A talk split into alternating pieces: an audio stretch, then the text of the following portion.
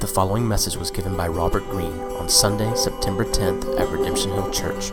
For more information about the church, visit us online at www.redemptionhill.com. If you've been with us for any period of time, you know we're working our way through that wonderful letter that Paul wrote to these churches. Um, and if you're a guest with us this morning, I'm glad that you're here. Welcome. Um, we go through books of the Bible, verse by verse, section by section, trying to understand uh, God's intention for his people through the letter. So, for the next number of weeks, you come back and join us. When I get up here, you can go ahead and just make your way to Galatians. Uh, we're going to finish up Galatians chapter 4 this morning. And here's what we're going to do I'm going to read the verses for us, then we're going to pray. And then we're going to listen to what God has for us through his word. So, Galatians chapter 4, we'll begin in verse 21. This is the word of the Lord for us this morning. Tell me, you who desire to be under the law, do you not listen to the law?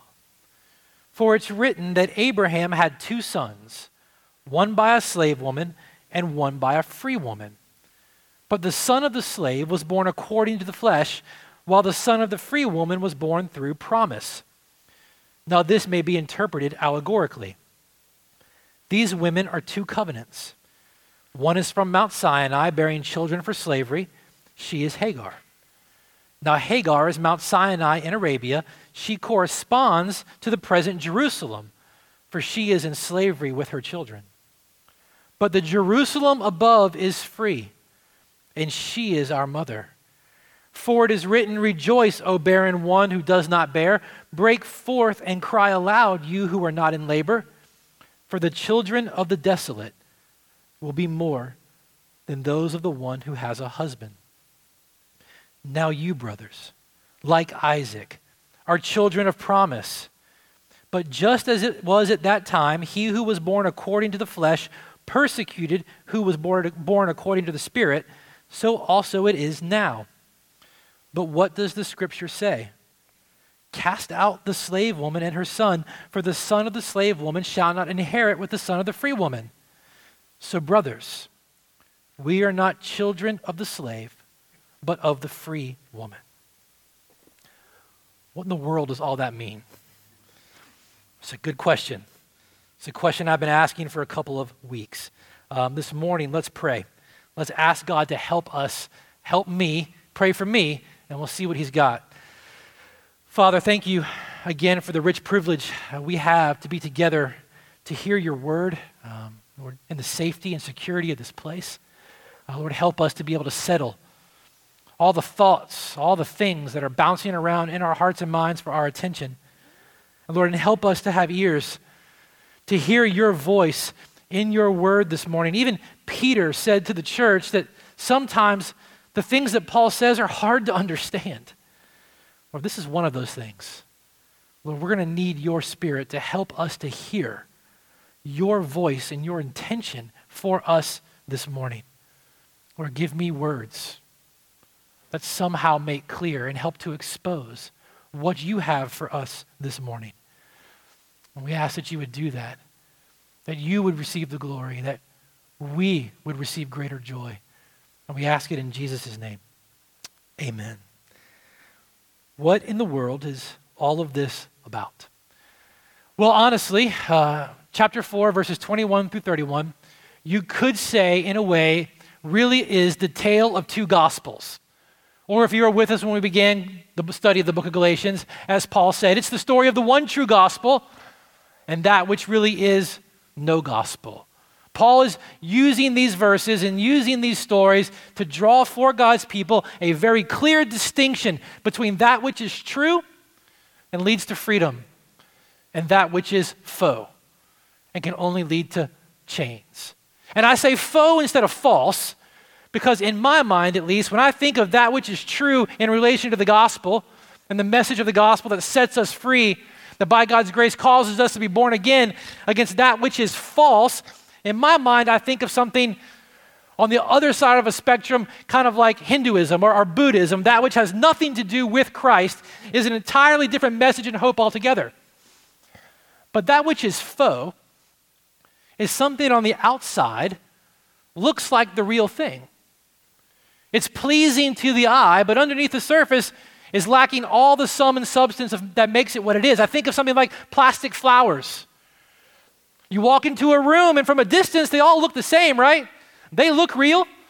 And if the object of their placement is to just look pretty, then they kind of accomplish their purpose. But if your life was dependent upon that flower, if you were some kind of insect or, or, or bee or something, and your life was dependent upon that flower, that faux flower was devoid of that which makes a flower what it is, you would ultimately perish. Paul is drawing a distinction for God's people between that which is true and that which is faux. And he needs to draw the distinction because what makes it really difficult for us to see the difference between these two things is the fact that they both claim Jesus. They both, on the surface, in some ways, seem very similar, pleasing maybe even to God. But underneath the surface, when you begin to see their differences, you find that one is ultimately enslaving to the soul.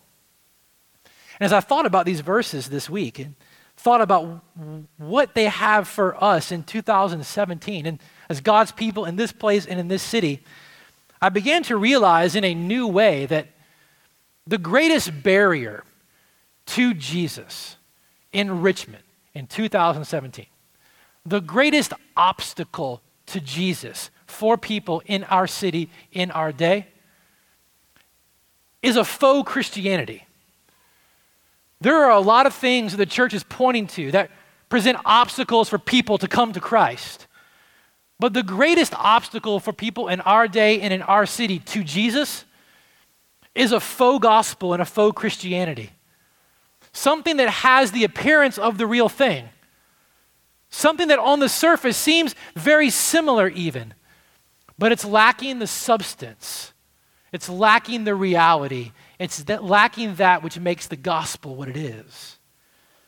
I've encouraged you throughout the series to, to get a copy of Martin Luther's commentary on the book of Galatians. Probably the best commentary ever written. It's extremely readable. Don't be afraid of it. And writing about this reality in his commentary, Luther said that it's the supreme art of the devil that he can make the law out of gospel. That he can make something faux out of something that's real. And so Luther said if I can hold on to the distinction between the law and the gospel, so Paul is going to try to create this distinction for us again between the law and the gospel, between freedom and slavery. And Luther says if I can hold on to that distinction, if I can see it and I can grab tight onto it, Luther says that I can say to the devil any and every time that he should kiss my backside. I'm telling you, go read Luther. You're going to be surprised. Luther said, even if I sinned, I would say, should I deny the gospel on this account? If I'm not holding tight to the distinction between the truth and the faux, between the law and the gospel, Luther says, I can debate about what I've done and what I've left undone. I can find myself internally going, Did I do enough? Did I not do enough? Did I do the right thing? Did I do the wrong thing? And when I do that and find myself there, Luther said, I'm finished. But I can hold that distinction. I can reply on the basis of the gospel. The forgiveness of sins covers it all. And I've won. If I can hold on to the distinction, if I can see it clearly in my mind, if I can grip it in my heart, if I can know what is true from that which is false, what sets me free and what binds me in chains, then I can say any and every time I sin and hear the whispers of the accuser, the forgiveness of sins covers it all. There's nothing else I have to do. I've won. Friends, Galatians chapter 4, verses 21 through 31 is Paul's effort here to create that distinction between relying upon the law, relying upon works, relying upon life according to the flesh, relying upon what we can do for God, and relying solely upon what God has done for us by grace through his Son. Because if we can hold tight to that distinction, if we can hold on to it, we win. We win. So, to create that distinction and to help us in this, Paul starts by asking a question. And it's a rhetorical question of, of sorts. And if I could paraphrase it for us, I would try to say it this way In light of there being a true and in light of there being a faux gospel, are you willing to examine the gospel that you've actually believed? Are you willing to actually examine that which you have believed? Verse 21, Paul asks this question Tell me, you who desire to be under the law, do you not listen to the law? You see, if you've been with us, you've heard us go over this almost every week, so it's 10 weeks like on repeat. If you're not with us, let me try to catch you up as best I can. And for those of you that have been with us, say it maybe in a way that makes it fresh again. Paul is dealing with something happening in this church where a group of teachers have come into these churches Paul had preached the gospel there. They had heard the gospel. They had received the gospel by faith. They had been set free by the grace of God. They were living together as God's people, enjoying the grace of God. And these teachers came in when Paul had gone on to go somewhere else. And they began to teach these churches yes and amen in Jesus. Jesus died for your sins. You must believe in Jesus for salvation, but to be assured of who you are before God, for your identity and place in this world to be grounded in your relationship with God to be secure, here are other things you need to do. Yes, you need to believe in Jesus, but you need to do these things too. And this church was being tossed, these churches were being tossed to and fro. And Paul said they were on the edge of destruction rather than their assurance of their relationship with God. That which every heart in here longs for, to be assured, to know that we're okay, for our identity to be secure, rather than those things being deepened and solidified and strengthened through an ongoing relationship with God, the one who had created them, the one who had saved them, the one who gave them access to Him by His Son. Rather than deepening their assurance and their confidence by relating to God, they were beginning to ground those things, who they are, their relationship with God, on what they were doing and how well they could do it and whether they had done enough or whether there was more they needed to do. And we're not much different. Now, not many of us might keep a list of things that we think we have to do to know that God will love us. You might not have a list in the back of your Bible that you mark off how many times you went to church on Sunday, how many different Bible studies you went to, and how many times you prayed, and how many times you read the Bible, and how long you prayed for, and how long you read the Bible for. And you've got to hit a certain quota to know that God will be pleased with you. And if you don't, then you got to figure out what else you got to do to make up the difference and close the gap on it. You might not live that way, but here's the thing if our sense of identity, our sense of assurance of our relationship with God, our sense of righteousness, right standing before God is solidified and strengthened and grounded in the ongoing relationship we have with God, then we need to pay attention because for you and I in 2017, we don't do relationships very well. My wife has helped me better than anyone else understand this in relation to this text. In our day and age, we don't do relationships very well. They take a lot of work. And we don't often put the kind of work into our relationships with one, with one another that they require. So rather than our sense of standing with one another coming from the, the time that we spend with one another, the relationship we have, the sacrifices we make, how we relate to each other, we tend to look back and go, Well, I should be okay with that person because of all that I've done. Look at all that I've done for you. They just need to be okay with me. Or, on the other side, you look at someone and go, Well, what have you done for me lately? Why? Because understanding our standing, understanding our righteousness in that relationship, understanding our place in it, our identity in it, is much easier and more quantifiable based on what we do. We can see that a whole lot easier. And if that's the case with each other, how much more so with God? I mean, in the first century, these people, they understood relationship and interdependence with one another in a way that you and I can't begin to fathom. Their life together with each other literally meant life or death at times. How they cared for each other, Their subsistence and their very well being was tied up in their community with each other. And if it was easy for them, who understood relationship like that, to pull away from their sense of identity and well being with God, being grounded in their relationship with Him, and go to what they could do for Him, how much easier for you and I to find ourselves in the same position beginning to ground our sense of identity, our sense of place in this world, our sense of rightness with God, and standing before Him, not so much in a deepening relationship with Him that defines for us who we are and who He is, that shapes us, but in what we can see ourselves doing for Him. Our zeal for particular things that we know might bring Him joy.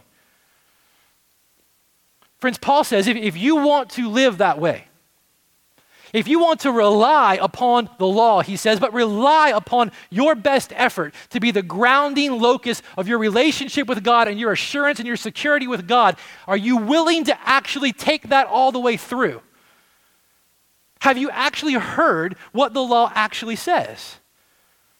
If you would actually think about that which you have received, you will again see, if you think it all the way through, the law can never do anything but make you a better slave. Relying upon the flesh, it can never make you anything but a better slave. The law, relating your building your relationship with God, your assurance before God, your identity with God upon what you do, how well you do it or don't do it, can never, has never, and will never create born again, free children of God. It just makes better slaves.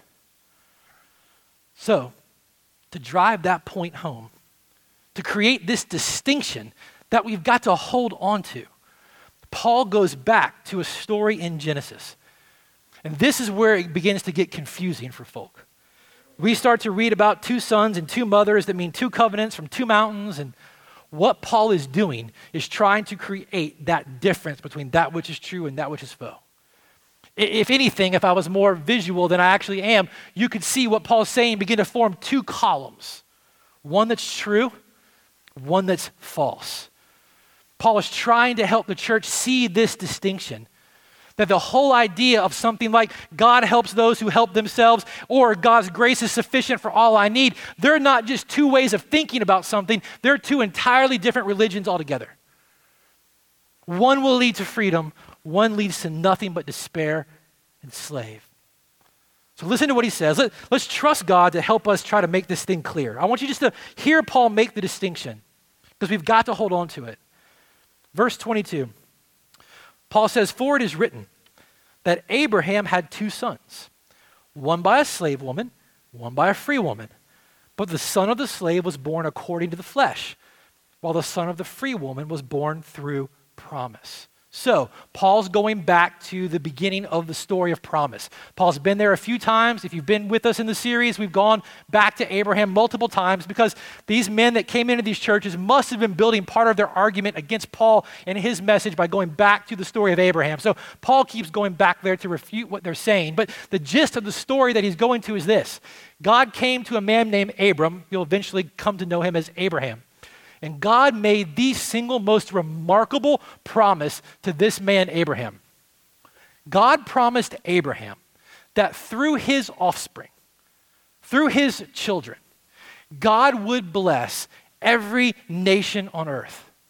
All the nations on the earth would be blessed through the offspring of this man, Abraham.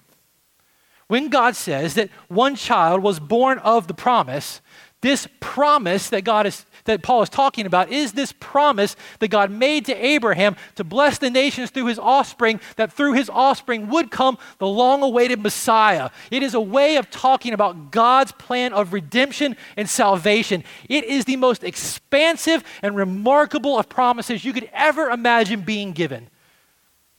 Through your kids, I am going to bless every nation on earth.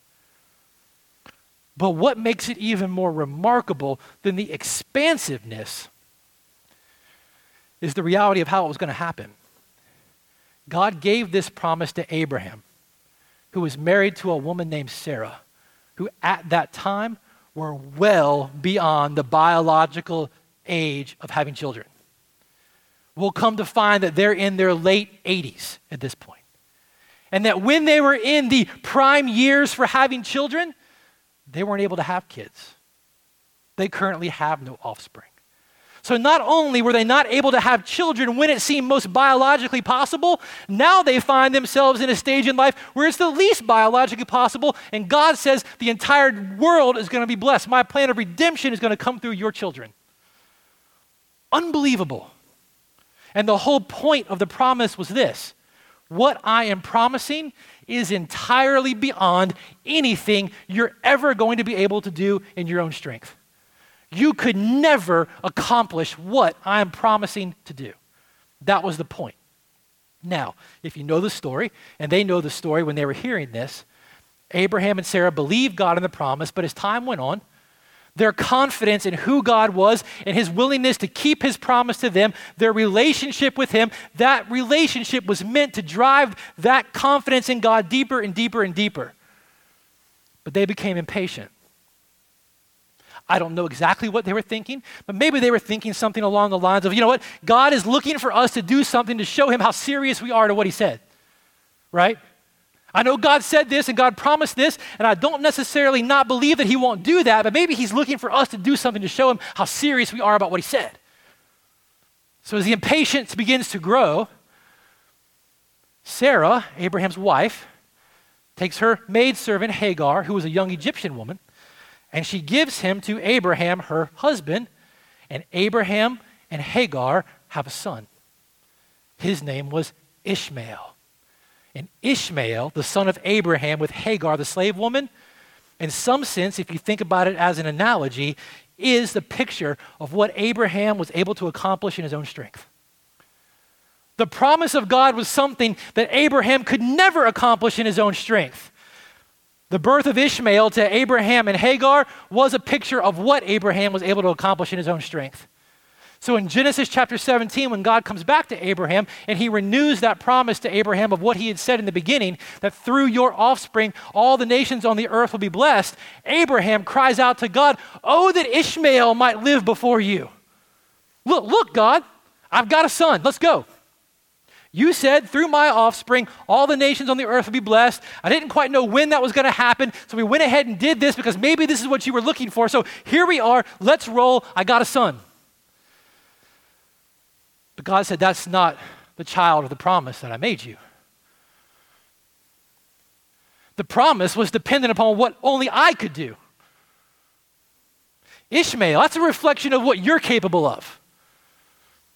He's not the child of the promise.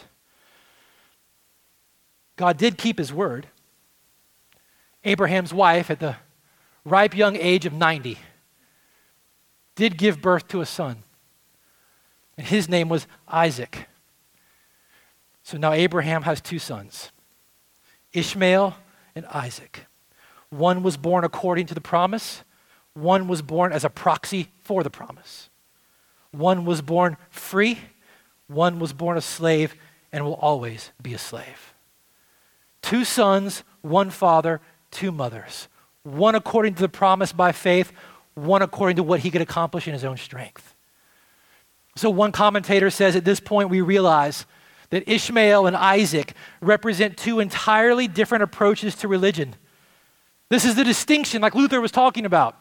Two entirely different approaches to religion law against grace, flesh against spirit, self reliance against divine dependence. What can I do in myself for God? What can I do that makes me feel like I'm doing what I'm supposed to do? What can I do that relies upon me to make sure that I'm secure with this? And what can I do except depend? That He is who He says He is, and He will do what He said He will do, and He has done all that He has promised. It's not two different ideas, it's two different religions altogether. And these two sons are the fruit of two different ways to respond to God's promised salvation the promise that God made, it was conditional on God Himself. Only God could accomplish it. All Abram had to do was believe. Friends, you and I, when it comes to God's promised salvation, our contribution to what God has promised is to do nothing but believe, to take all the chips that we have in our life, push them all across the table onto who He is and what He's done, to bet everything that we are and are we ever will be onto all that He is for us in His Son by His grace and by His Spirit. That's our contribution. We'll see more clearly later on. It's a unilateral grace and work of God to save the soul of a man. And God intends for our confidence, for our faith, for our assurance to solidify and deepen through an ongoing relationship with Him that He has made possible through the work of His Son. That our sense of who we are, our sense of our place, our sense of His pleasure with us, our sense of our standing with Him, it's meant to grow more secure and it's meant to grow more solid and go deeper in our heart as we relate to Him. But here's the thing relationships are hard. It's hard. How do I know just how deep it's going? Am I doing enough? So all of a sudden, very subtly, what happens? We don't deny the work of God by grace in Christ alone for our salvation, but we begin to go, you know what? It's easier for me to know that I'm going the right way, that I'm doing the right things, that I'm headed in the right direction, that I'm really assured of what He said about me and what He's done for me by how I'm doing these things over here. So all of a sudden, here we go, very subtly and very quietly, beginning to ground our sense of standing and identity with God on what we're doing, how zealously we're doing it, what things we're against, how voraciously we're against those things, what things bring him delight, how much can I go do them. All of a sudden, very subtly, without denying what he's done for us in his son, we begin to build all that assurance and all that identity, all that justification and all that righteousness on what we're doing, how well we're doing it, and our insecurity and how poorly we're doing it. Friends, Paul's point the whole time, this whole letter, Paul's point here no one can be born again, be born free by relying on those works of the flesh, by relying on our performance. And so, to try to make it even more clear, and it becomes about as clear as mud as you begin to read it, Paul goes back to the story in verse 24. Now, this, he says, may be interpreted allegorically. Now, we're not going to spend a lot of time on this. This deserves an entire class, an entire time in and of itself, and how we read the Bible. But when Paul says this can be interpreted allegorically, the way they understood allegory when Paul was talking about it is much closer to the way you and I understand analogy. Allegory, as we understand it, like the Pilgrim's Progress, came out of medieval thinking and medieval time and understanding. Our understanding of what an allegory is in literature. When Paul's talking about allegory here, the way that they understood it back then, it was much more like analogy. You take something real, you take something true, and you apply it to a principle or a situation over here. So when you read this in verse 24, don't begin to think for a moment that Paul looks back on Abraham and Sarah and Isaac and Hagar and says it's all an allegory. It's not real. That's not what he's saying. It's real. But what God was doing there, he can take and apply to a principle that he's trying to communicate here. And in doing this, he's trying again to build that comparison between what's true, what's faux, what you hold on to, and what you've got to let go of. So in verse 24, Paul says, Now this may be interpreted allegorically. Here's the analogy. Here's the picture. Here are the two columns, the two distinctions. These women are two covenants. One is from Mount Sinai, bearing children for slavery. She is Hagar. Now, Hagar is Mount Sinai in Arabia, and she corresponds to the present Jerusalem, for she's in slavery with her children. So now we've got one column on the chart. We've got Hagar, we've got Mount Sinai, we've got Ishmael, we've got the present Jerusalem. What does all that mean? Well, on Mount Sinai, God made his initial covenant with his people, the covenant of law. God gave his Ten Commandments, God gave his law to his people. And the blessing of that covenant would come to God's people as they were obedient. And in their disobedience, the curses of the law would come upon them. Paul says that when we think about this story and we try to build this description, let's use an analogy. Hagar and Ishmael, the son of what Abraham could do in his own strength, represent that covenant that God made with his people that was dependent upon their obedience. So, all of present day Jerusalem, all of Paul's fellow Jews and Israelites who were believing upon the law and the works of the law and their performance before God to be the foundation of their relationship with God, are sons of Hagar. They're Ishmael. They're enslaved. And you've got to understand, in Paul's day, when this would have been read in the churches, people would have stood up and started making noise. Back in that day, it wasn't like sit down right here, listen to me talk, hope that I get done soon, get up and go out. Back then, the room was split and they were actually facing each other, and the middle was actually open. And what would happen, it was a lot like Parliament, British Parliament, if you ever watched it on, on TV. They would stand up and they would argue. People would get from one part of the room and walk to another part of the room when they agreed or disagreed. They'd be talking with each other, and then when something was said up front they disagreed with, they stand up and shout it down. They'd go back and forth. So when this was read, there would have been people that would have stood up and started making noise and arguing because what Paul just said is that what you have begun to believe, what these teachers have been telling you, yes and amen with Jesus, but you need to go and show God just how serious you are if you're really going to know that He loves you. You need to show God just how serious you are in your obedience to His law in order to be assured of His love for you forever and your identity as His child. Paul just said, rather than claiming to be sons of Abraham, like sons of Sarah and Isaac, of God's chosen people, you're sons of Hagar you're enslaved. You're actually the very people you despise the most.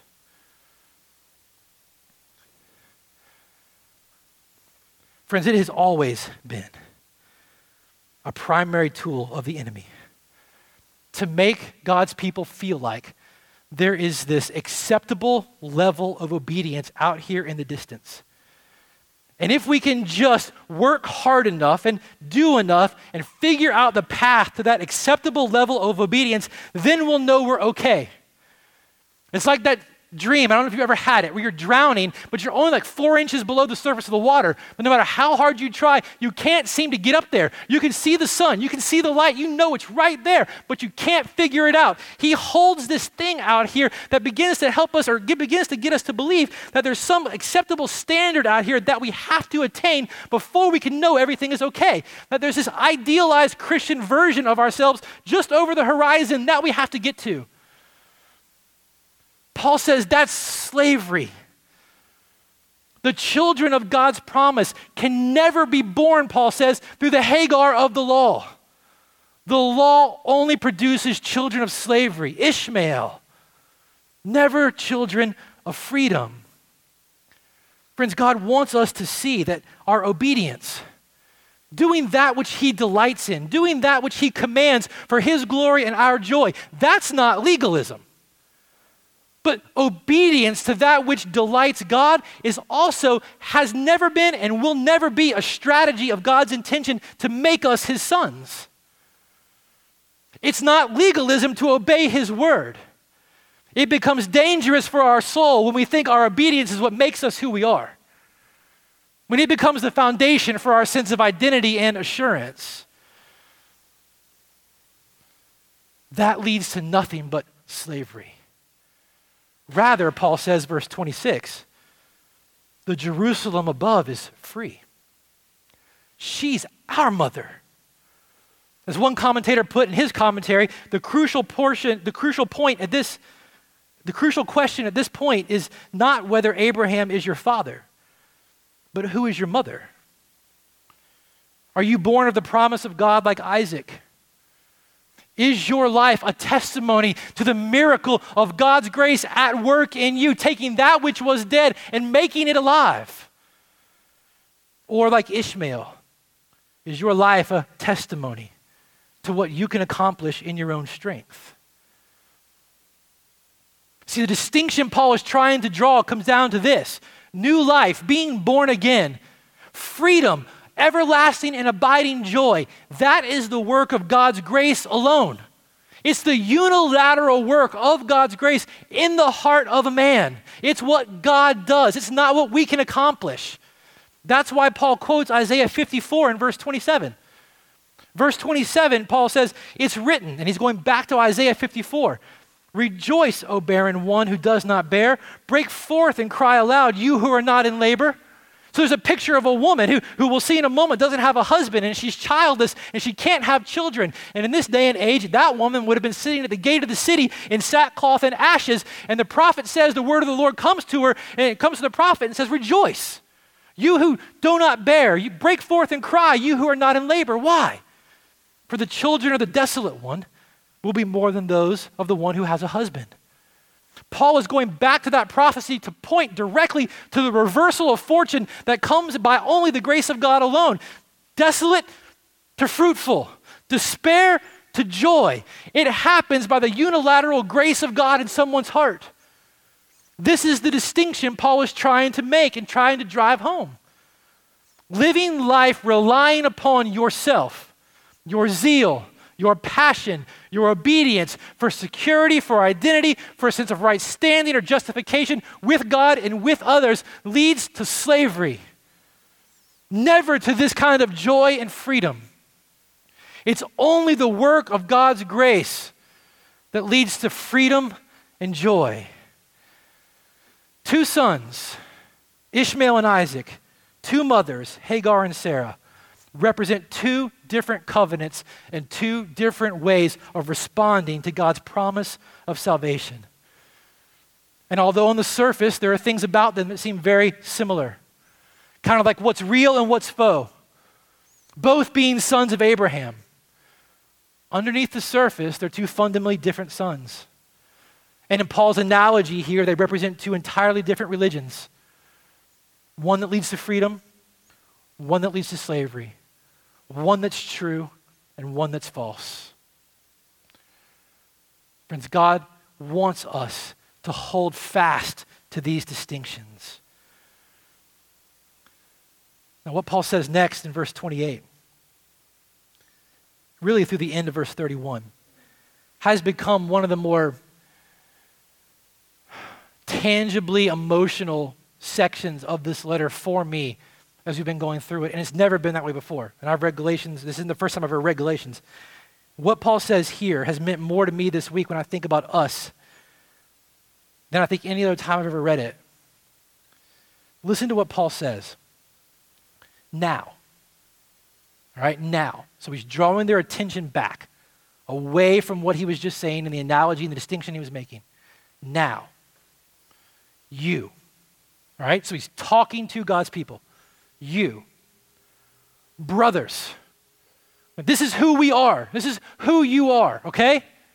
Now, you, brothers. Back then and now, easily drifting into this faux sense of justification and righteousness, easily drifting into believing that your identity and your assurance and your security is better represented in what you're doing rather than what God's done for you and what He says about you. Now you listen. Listen. Like Isaac, you are children of promise.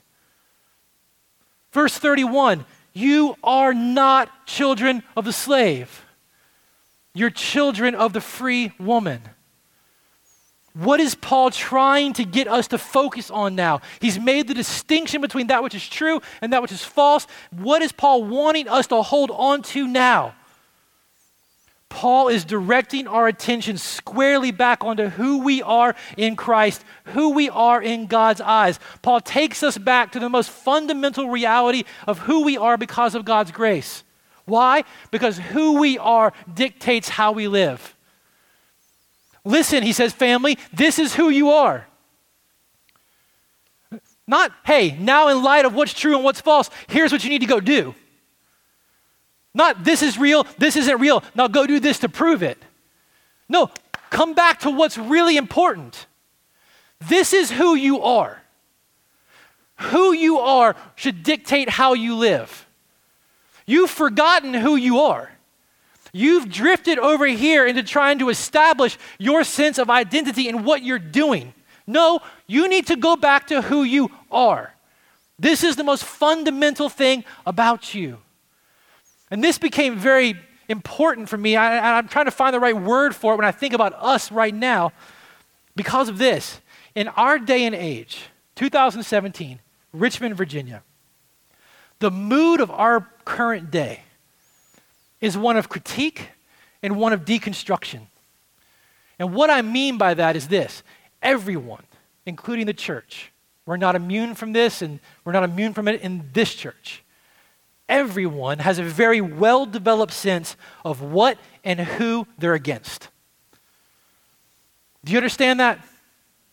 The mood of our day is one of who we're against and what we're against. But do you know what's missing in the whole thing?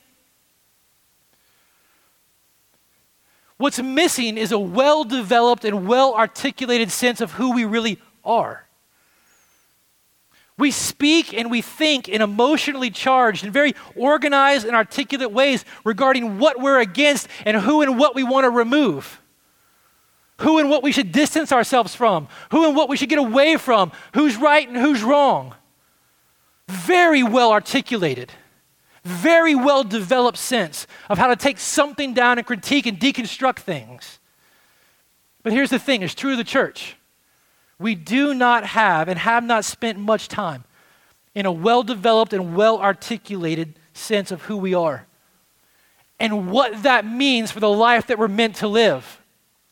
Paul goes back to this and says, This is who you are. Let me take you back to who you are because who you are is meant to define and shape how you live this life and how you respond to the things of this life. You have to understand fundamentally who you are. We talk about it all the time around here, and people can spit out all the categories of different identities that are ours in the gospel through the Bible. Yes and amen. But have you spent any time before the Lord, prayerfully in relationship with Him, allowing Him to develop in your heart a fundamentally rich sense of who you are by His grace. That you might say, This is what I'm about. This is what's true. This is what's good. This is what's beautiful in this family. This is what I'm for. This is what we're for. This is what we're about. As we talk about in our house, this is our yes. This is our yes because of who we are. Paul says, brothers, family, friends, we're children of the promise. Criticism is easy. Deconstruction is easy.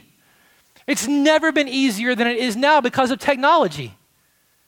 Everybody's opinions and emotionally charged rants masquerading as wisdom out there on the computer.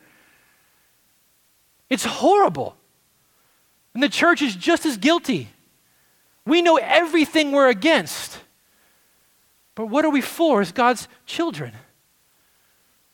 Heirs of the promise, sons. When was the last time that that was the framework by which we understood what we were going to do or how we were going to respond to something? Friends, we've got a well developed sense of what we're against, but how developed in our heart is our sense of who we are? How developed in our hearts is our sense of our identity because of God's grace? See, that comes, that gets strengthened, that goes deeper into the heart through ongoing relationship with Him. And that's hard relationship is difficult. And so it becomes much easier to try to find those things, to find that sense of identity, to find that sense of assurance, find that sense of security, and what we're doing for Him. It's more comfortable at times as well. But when that begins to happen, we're drifting into this faux sense of freedom that ultimately leads, like Paul says, to nothing but chains. Friends, this this, this is the genesis of so much tension and conflict in the church. When we drift into this slavery again in our own lives, we quickly look for people to take with us. And this is what Paul says in verse 29.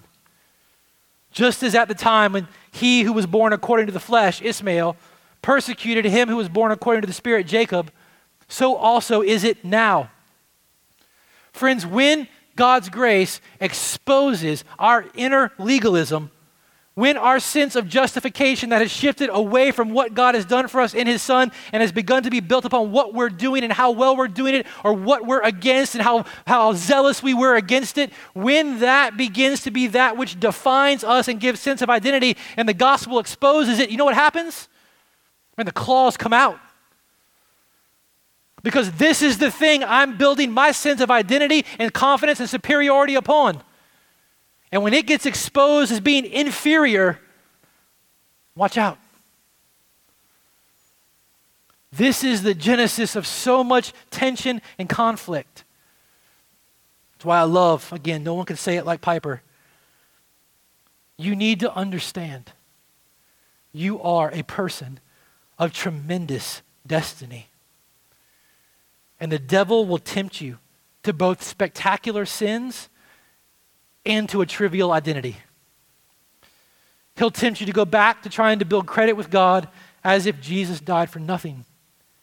The devil will tempt you this way, he'll tempt you that way, indulging in bad things and trying to earn good things. He doesn't care what you choose as long as you stop praising Jesus and go back to being a slave on his land. If I could sum it all up in one sentence, I would try to do it this way There is no Christianity so dead as Christianity built on your strength. Why? Because it's Christianity without Christ. It's a faux gospel. It's the greatest obstacle to Jesus in our city, in our time.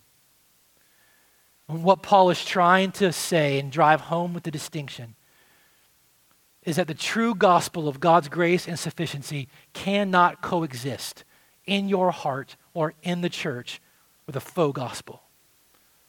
They are two entirely different religions.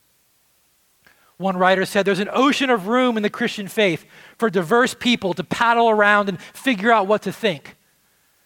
But all forms of self made superiority, whether they dress up in liberal or conservative clothes, cannot coexist with the grace of Christ crucified for helpless sinners. That's why you look around. Just look at the people next to you. To use Brennan Manning's words, we are a ragamuffin bunch of people. Young and old, conservative, liberal, wealthy, less wealthy. The scope of difference in the room here now, or if we got us all together from all three services, is enormous. But the reason that we enjoy being together and the freedom that we experience those differences in is because what unites us when we gather is Jesus not anything else. So, brothers, family, we're not children of the slave. We're children of the free woman. God wants you to know who you are. In Christ, you are His. In Christ, He is yours. In Christ, you are free and your sense of assurance and your sense of identity and your sense of confidence grows as your relationship with Him deepens. God is not saying to you in any way, shape, form, or fashion that His Son's death and resurrection in your place for your sin covered 99% of what you owe. And now you've got to figure out how to close that 1% gap. Paul wants you to understand as clearly as humanly possible what Jesus said in John 19 30 is true. It's finished, it's done. And by the grace of God, for those who have tasted that freedom, you're in. There's nothing else for you to do. You're free. You get to enjoy Him and enjoy His grace.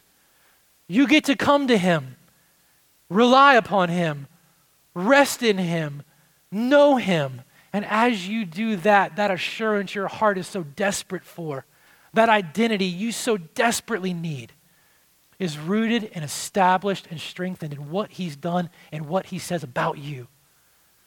And you're free from having to do anything to try to earn it from Him. Friends, this reality is not just what we proclaim and that which we believe, but it's what we celebrate every single time we gather together on a Sunday morning, not just through the preaching of the word, but in a moment by responding to God's word, by receiving communion together.